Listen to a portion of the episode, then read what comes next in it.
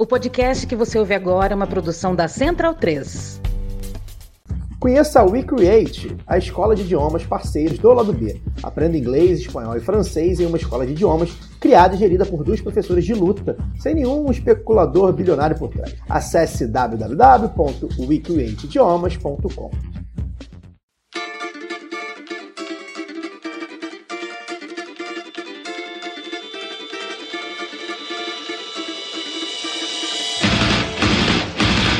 Olá, ouvintes da Central 3. Sejam bem-vindos. Eu sou Fernanda Castro e esse é o seu Lado B Notícias, o semanário de notícias do Lado B do Rio, com temas que precisam de uma atenção maior, mas de forma mais objetiva. Para ouvir o formato tradicional de debates e entrevistas, continuem ligados no nosso programa de sexta. No programa dessa semana, Políticas Públicas e a Convivência com o Semiárido, e na sua coluna, Giovana Zucato fala sobre o retorno da inflação na América Latina. Compre a sua camisa Do Lado de Cá Não Tem Caô, vendida pela Zeta Nossa em parceria com o Lado B em zetanossa.com.br. Você também tem 15% de desconto nas compras com o cupom Lado B15.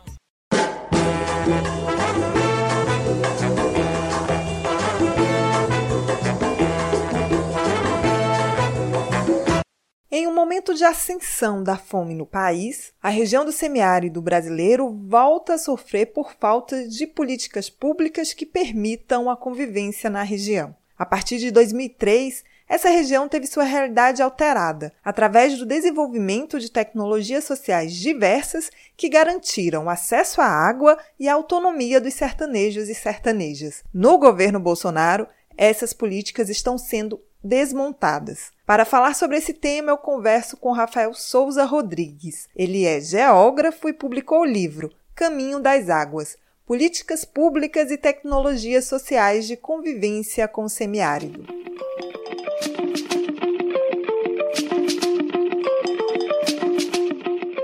Olá, Rafael, seja bem-vindo. Você publicou em livro sua pesquisa de dissertação sobre tecnologias sociais na convivência com o semiárido. E aí nós estamos falando de uma grande região e que historicamente sofreu e voltou a sofrer agora por falta de políticas públicas. Na pesquisa, você mostra como a construção dessas tecnologias e a transformação delas em políticas públicas mudou a, a realidade do semiárido, né? Então, você pode comentar para a gente sobre a pesquisa, os, os, principais pontos, o que ela revela? Você pode falar dela para a gente? Bom, boa tarde, Fernanda. Queria primeiro agradecer o convite, tanto a você como também ao Lado B, esse programa que eh, agrada tantos e tantas de nós, né? E tem se mostrado, em especial nesses últimos períodos, aí, como um dos elementos fundamentais aí, de comunicação e de acesso as boas informações nesse período tão crítico aí que vemos vivenciando. Então, eu queria primeiro falar da minha alegria de estar aqui e que vai ser um prazer a gente poder estar trazendo um pouquinho dessas experiências, né, que durante muito tempo ficaram tão distantes, né, do sul e do sudeste, que é a realidade do nosso nordeste, né? Eu sou baiano, uma parte grande da minha família que vive né, no semiárido e cresci também visitando muito a região semiárida, especialmente ali a região de Catité, e pude ter uma convivência também muito forte com o que eram esses períodos de seca, que o livro busca trazer em grande medida como é que historicamente vieram sendo construídas as respostas contra a seca, né? E a gente vai ver hoje tentar trazer um pouquinho disso de que se a gente teve um processo de mudança em um período grande e recente da nossa história, hoje talvez a gente esteja voltando ao que se era praticado, inclusive no tempo do Império, né? mostrando aí praticamente uma metassíntese do que tem sido o nosso período é, político é, nos últimos anos. Bom, a região semiárida brasileira é uma região muito sui generis. Ela é uma região semiárida que ela é vizinha de duas florestas tropicais, né? De um lado a floresta atlântica, né, que bordeia toda, todo o litoral brasileiro, e do outro, a floresta amazônica, que começa a sua região de transição no Maranhão, que tem, inclusive, um pedaço do seu estado dentro do que se considera como região semiárida brasileira. Então, uma região muito típica e característica em relação ao que são outras áreas semiáridas do mundo. E isso também traz para a gente alguns desafios e, com certeza, também trouxe algumas possibilidades de resposta tecnológicas à sua convivência com esse tipo de clima. Né? As três características principais do clima semiárido brasileiro é que ele possui uma baixíssima umidade, baixo índice pluviométrico também, entre 200 e 800 milímetros por ano é a quantidade de chuvas que cai na, região semiárida brasileira, e também uma forte variabilidade interanual. Né? Então, períodos em que se chove com certa regularidade que são alternados com longos períodos de seca. Então, tudo isso termina levando é, a região, a, historicamente, a ter que se adaptar a uma condição climática bem característica. Então, se a gente soma isso, outras duas características, uma delas que é uma presença muito grande de, de rochas sedimentares em todo o território semiárido brasileiro, né, o que faz com que a pouca chuva que cai na região semiárida,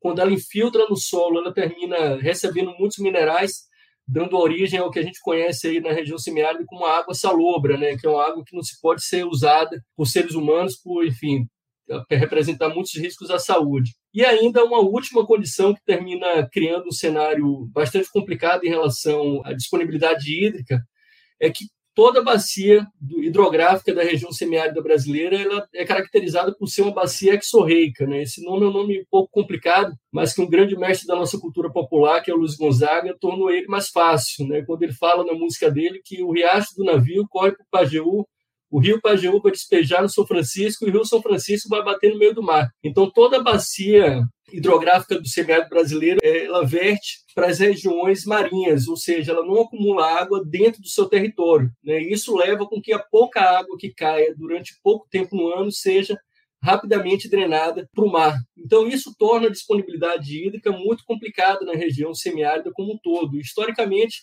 a população nordestina precisou desenvolver uma série de técnicas e de tecnologias para poder é, conviver com esse clima extremo. E uma das coisas interessantes que nós percebemos na nossa pesquisa foi que, em grande medida, o processo de incorporação dessas tecnologias no semiárido, elas se deram, em especial, pela adoção de fluxos escravistas de trabalhadores e trabalhadoras escravizadas em regiões da África que conviviam com climas semelhantes.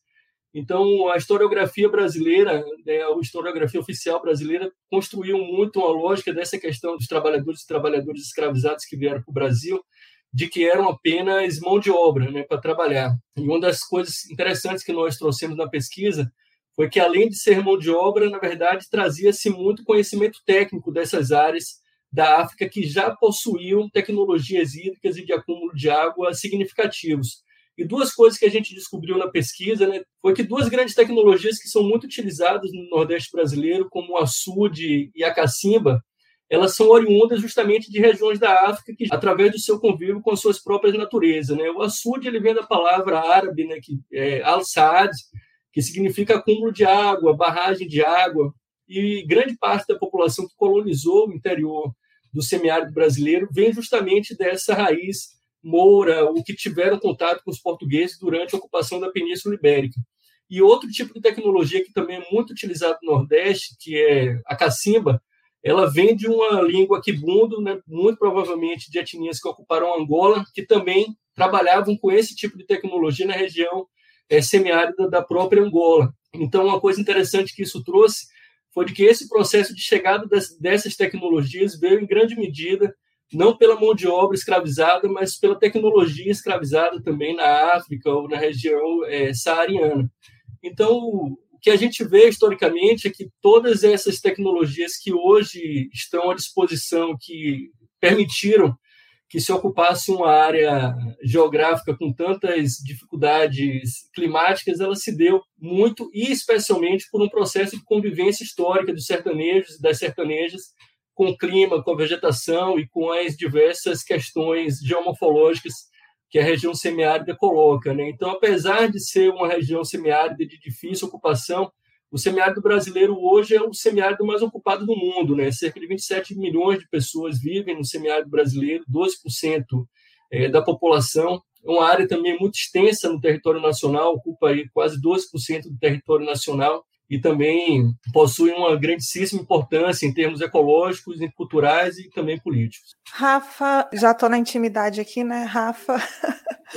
É, Você destaca na sua pesquisa duas políticas, né? A P1MC, que é o programa Um Milhão de Cisternas, e a P1 mais 2, que é o programa Uma Terra, Duas Águas. Eu queria que você falasse sobre elas, como se deu a construção, a aplicação e o que isso transformou o semiárido brasileiro.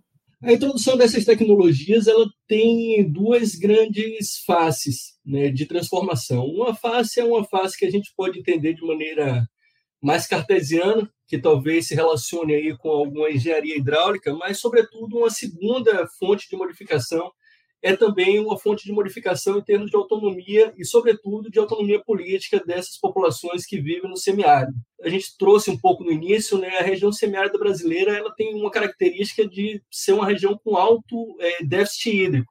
Né? Enquanto ele chove ali de 200 a 800 milímetros por ano, a evapotranspiração, ou seja, aquilo que o sol faz com que se perca de água naquele território, chega a 2.500 milímetros por ano. Então, é uma região que tem uma dificuldade natural de acúmulo de água. Então, mesmo a construção de açudes ou a construção de outras tecnologias é, hídricas, elas sofrem também com essa perda de água. Outro ponto que a gente tocou no início, que eu vou resgatar agora para responder sua pergunta, é sobre a questão de existir um, tipo de bacia hidrográfica que não permite a acumulação das águas da chuva no interior daquele determinada região geográfica, ou seja, por conta de uma inclinação que possui na plataforma continental brasileira, toda a água que chove no semiárido ela verte de maneira muito rápida em relação ao mar. Né? Não fossem as barragens que fossem construídas no São Francisco, também nós teríamos uma perda de água ainda maior, ainda mais significativa. Quando se começa a transformar essa questão numa questão política, que aí se começam alguns outros problemas que nós vamos trazer agora e que foram motivadores, inclusive, da nossa pesquisa.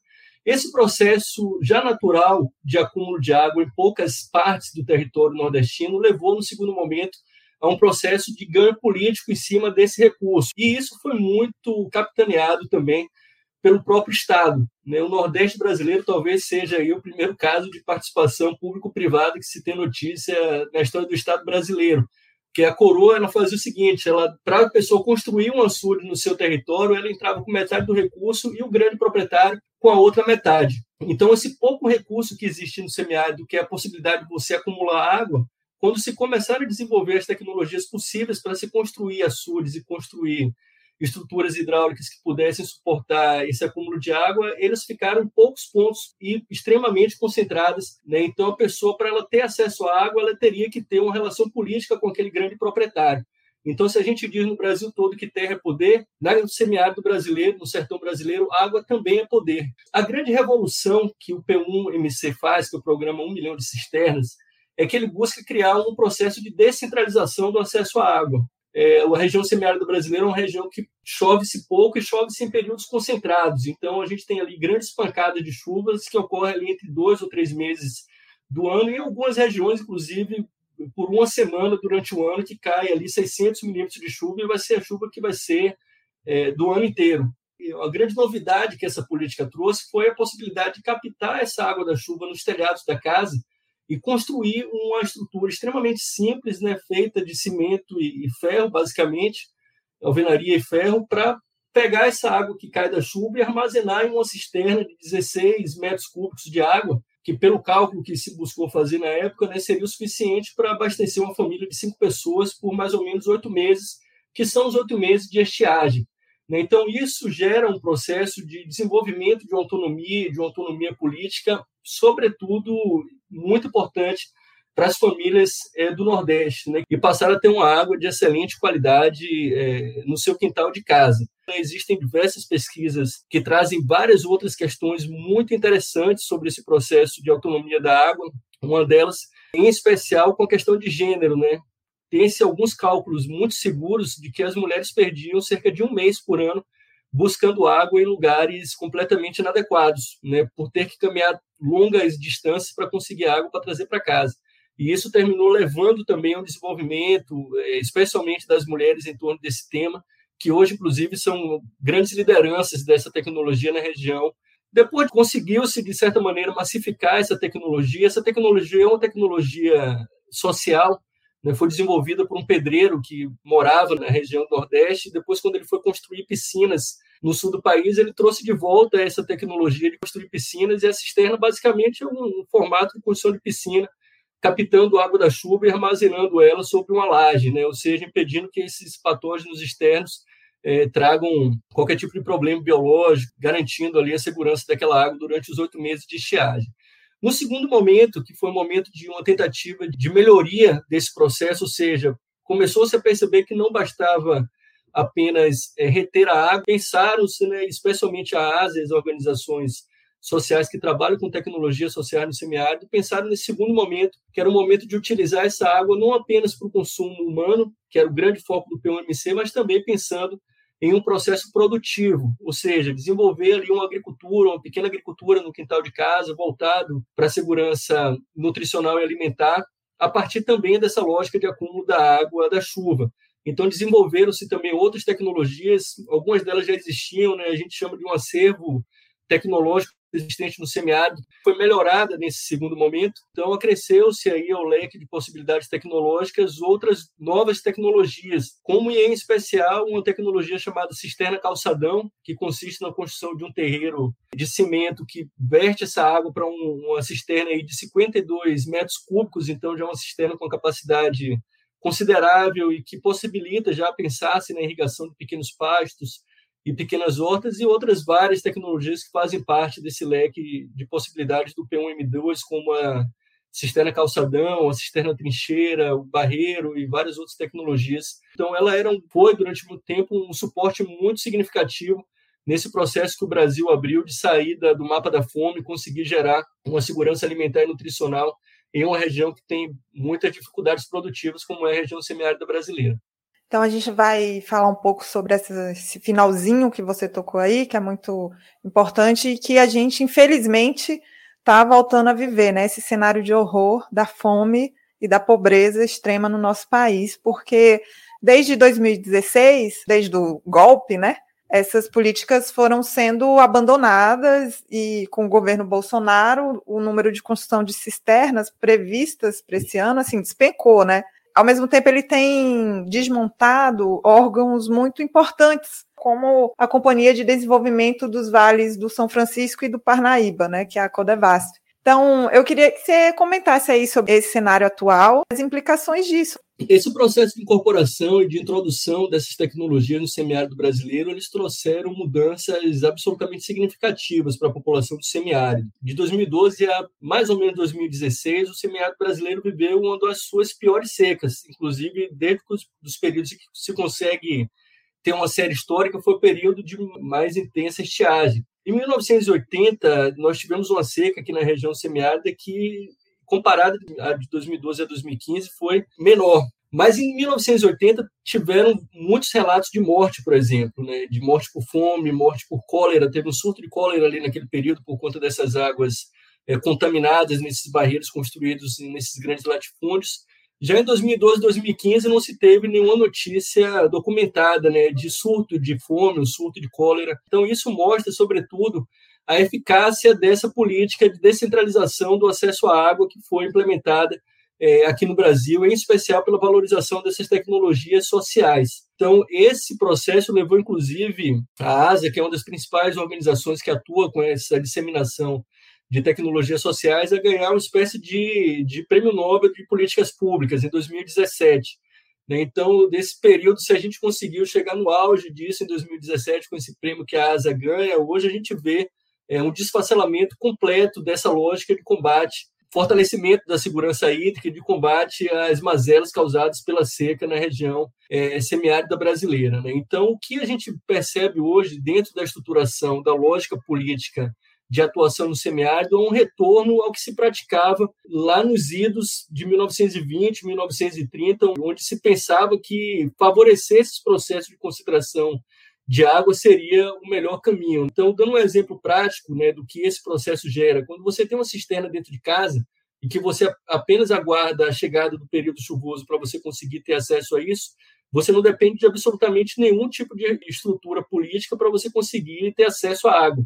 Hoje, o Brasil já retomou a política de caminhão-pipa, por exemplo. Né, que foi um clássico dos anos 80, anos 90, para se consolidar e se construir currais eleitorais, né, onde o grande fiador político local ele coloca ali meia cisterna de água e promete, se ele for eleito, colocar o resto da água. Né? Então, hoje, a gente que anda aí pelo semiárido brasileiro, pelo Brasil inteiro, já tem visto relatos significativos é, no sentido da volta de um aparelhamento político do recurso hídrico, né? o que foi praticado durante muito tempo no Estado brasileiro, que, inclusive, começou a ser desmontado no próprio governo Fernando Henrique, teve seu auge nos períodos é, Lula e Dilma. Né? Então, hoje o Brasil passou por uma destruição completa desse processo de, de democratização é, do acesso à água, né? as grandes infraestruturas sociais que foram criadas para trabalhar com esse tema, né? como a Denox, a Chesp e a Codevasf, hoje elas são dominadas pelo Centrão, né? na lógica política que não tenho nenhum os elementos, mas que todos nós acompanhamos diariamente do que significa o processo de, de fiança política que o Centrão ofertou ao atual governo, né? e com isso vem se repetindo aí uma lógica centenária de, de você constranger o acesso a um bem para poder, com isso, ter uma capitalização política, né?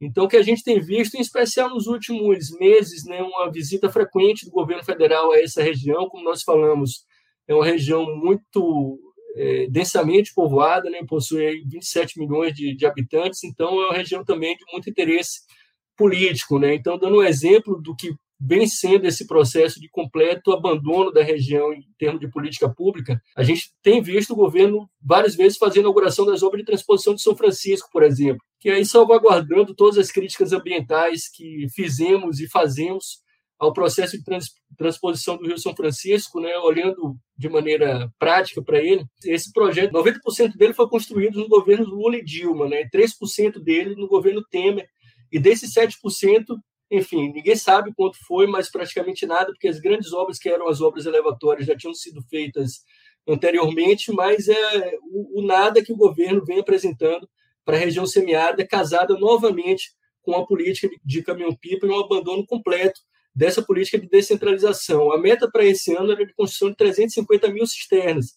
Ela não foi construída rigorosamente nenhuma até agora. Ano passado foram construídas 5 mil cisternas. Então, muito provavelmente, isso é um dos elementos que vem contribuindo para esse retorno do Brasil ao mapa da fome e impacta, sobretudo, a vida das mulheres no campo. Né? Para a gente terminar, eu gostaria que você falasse um pouco aí da ASA. No livro você também fala muito da ASA, né? Então eu queria que você falasse um pouquinho.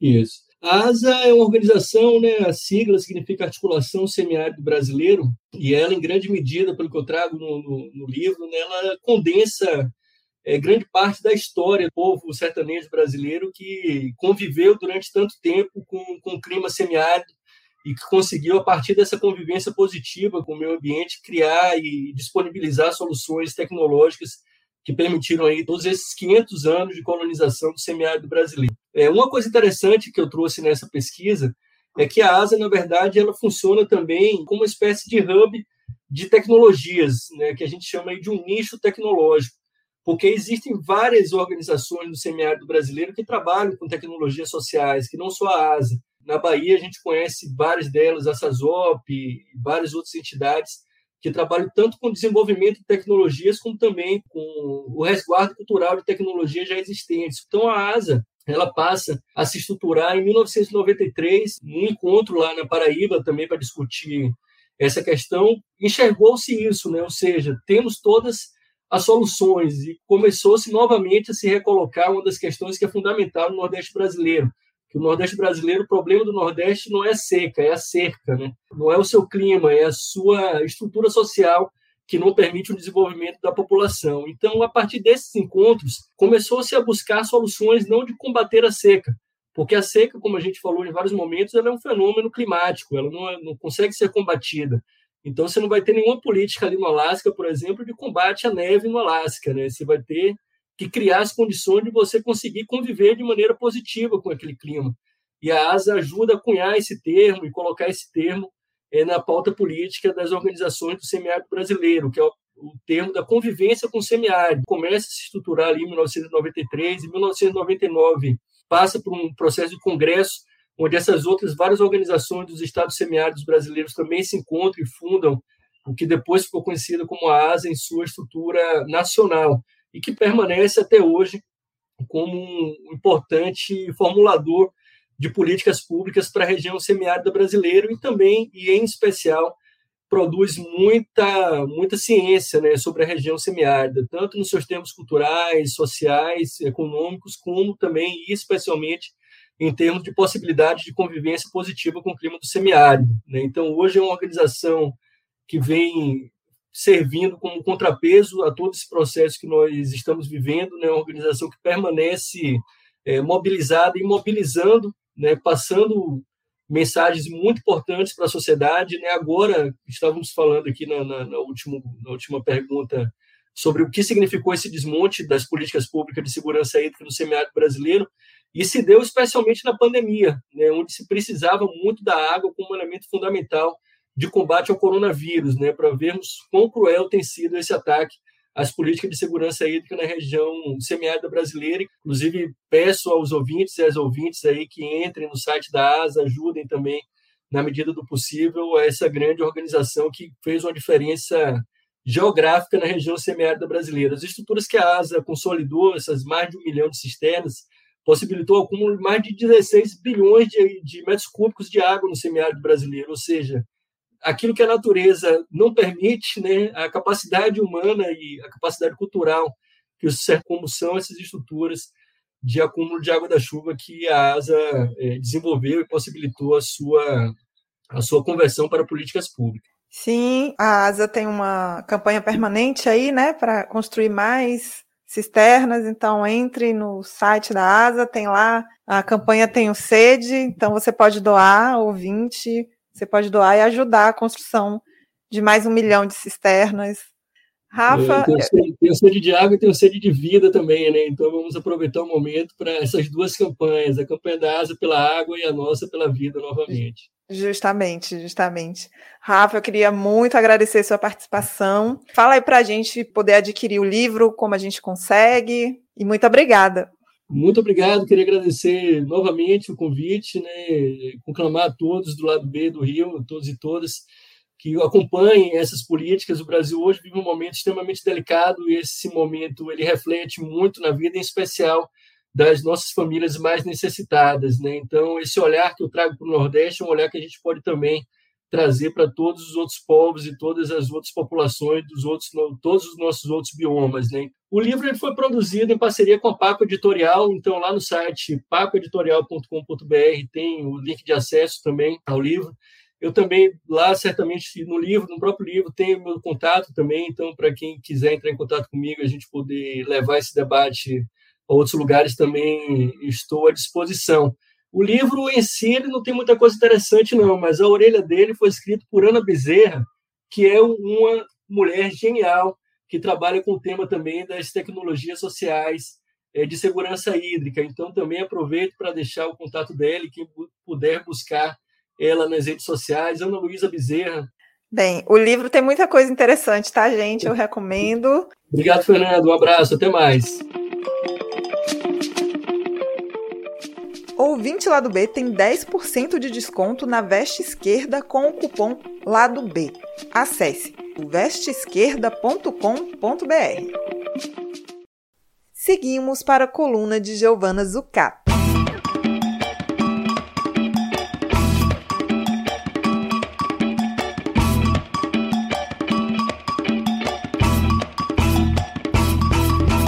Olá, pessoal. Hoje vamos falar sobre a luta não tão nova dos governos latino-americanos contra a inflação. Na nossa região, que é marcada historicamente pela instabilidade política e pela profunda desigualdade social, o controle da inflação tem se colocado como um grande desafio que os governos da América Latina enfrentam e vão continuar enfrentando em 2022. Para além da crise econômica, o aumento geral dos preços pode transbordar para o conflito social. A América Latina ainda vem se recuperando do efeito avassalador da pandemia do novo coronavírus. A nossa região registrou algumas das maiores taxas de mortalidade do mundo.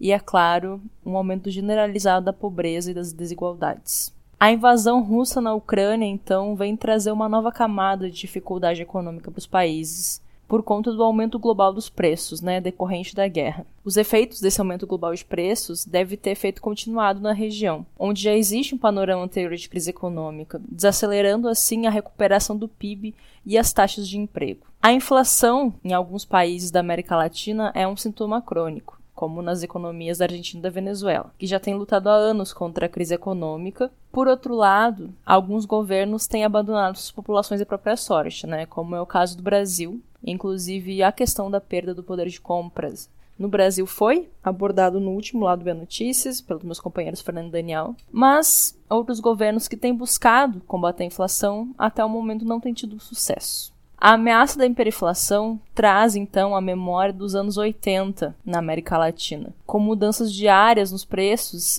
e escalada da pobreza. Ainda que os índices atuais estejam longe do panorama que era possível observar na época, o movimento inflacionário atinge em cheio uma região que já é bastante desigual e acaba tendo um impacto sobremaneira nas populações mais pobres. Ao mesmo tempo, também diminui o poder de compra da classe média, levando assim a um descontentamento generalizado. Esse foi o caso, por exemplo, do Peru, que enfrentou uma onda de protestos contra o aumento dos preços combustíveis, o que levou, inclusive, ao governo peruano decretar um toque de recolher no início de abril, trazendo aí mais uma camada para a crise política eterna do país. Na Argentina, a condução da política econômica está no centro dos embates entre o presidente Alberto Fernandes e a vice-presidenta Cristina Kirchner. Os dois não são vistos juntos desde março, quando foi aprovado um novo acordo do país com o FMI. Falei sobre isso aqui também no lado B Notícias. Tanto na Câmara quanto no Senado, cabe lembrar, a maior parte dos votos contrários ao novo acordo com o FMI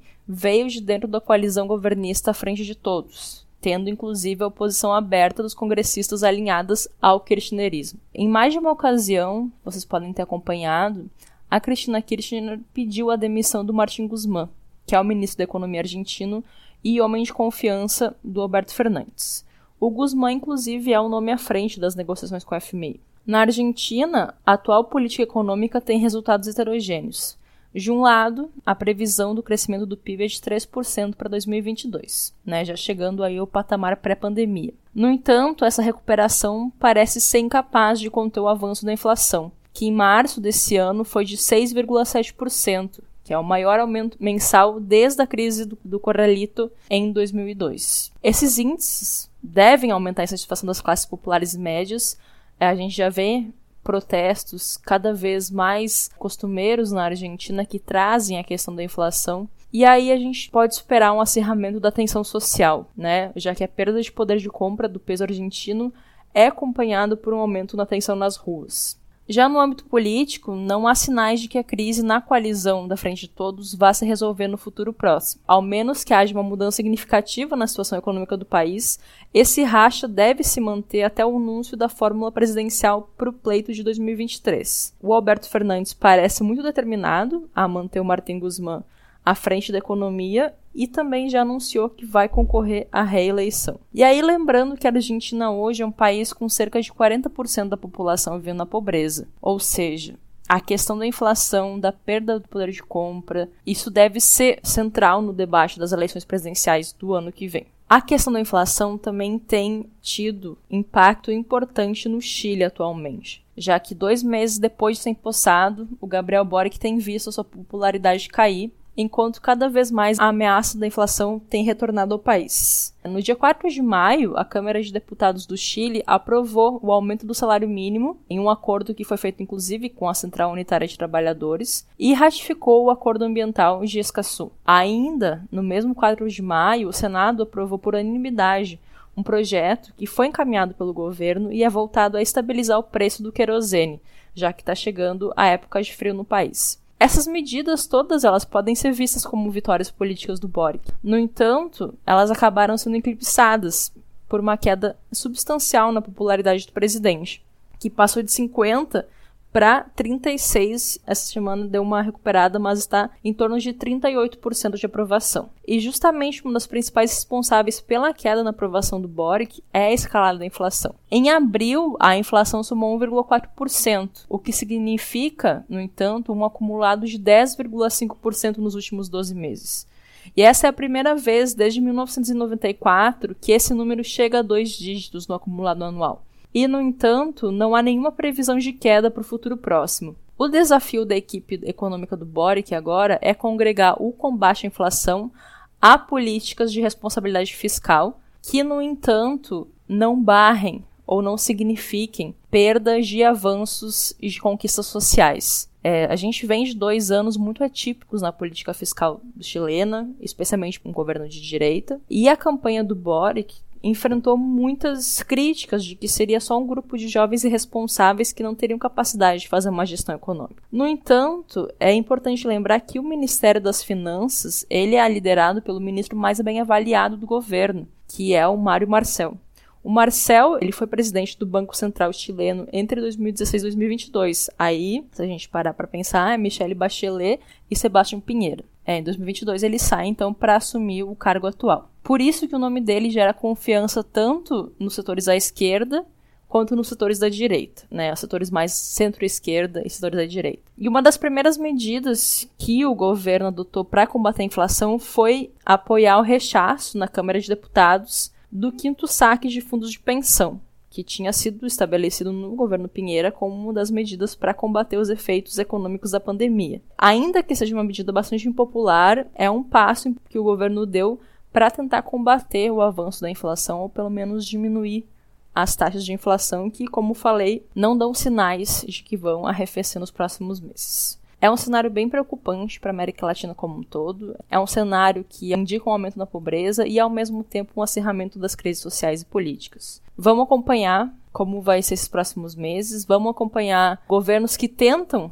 combater a inflação sem necessariamente empenhar políticas que vão significar perdas de direitos sociais, né, da seguridade, especialmente da seguridade social, mas também vamos acompanhar de perto os governos que não parecem se esforçar nem um pouco em relação a isso como é o caso do Brasil. Certo, gente? Lembrando que domingo, dia 29, temos o primeiro turno das eleições presidenciais na Colômbia e a gente vai ter live mais uma vez do lado B do Rio. Eu, Fagner, recebendo Thalita Tanchat, Marília Close e um grande time de convidados diretamente da Colômbia. Esperamos você lá. Valeu, gente. Beijão.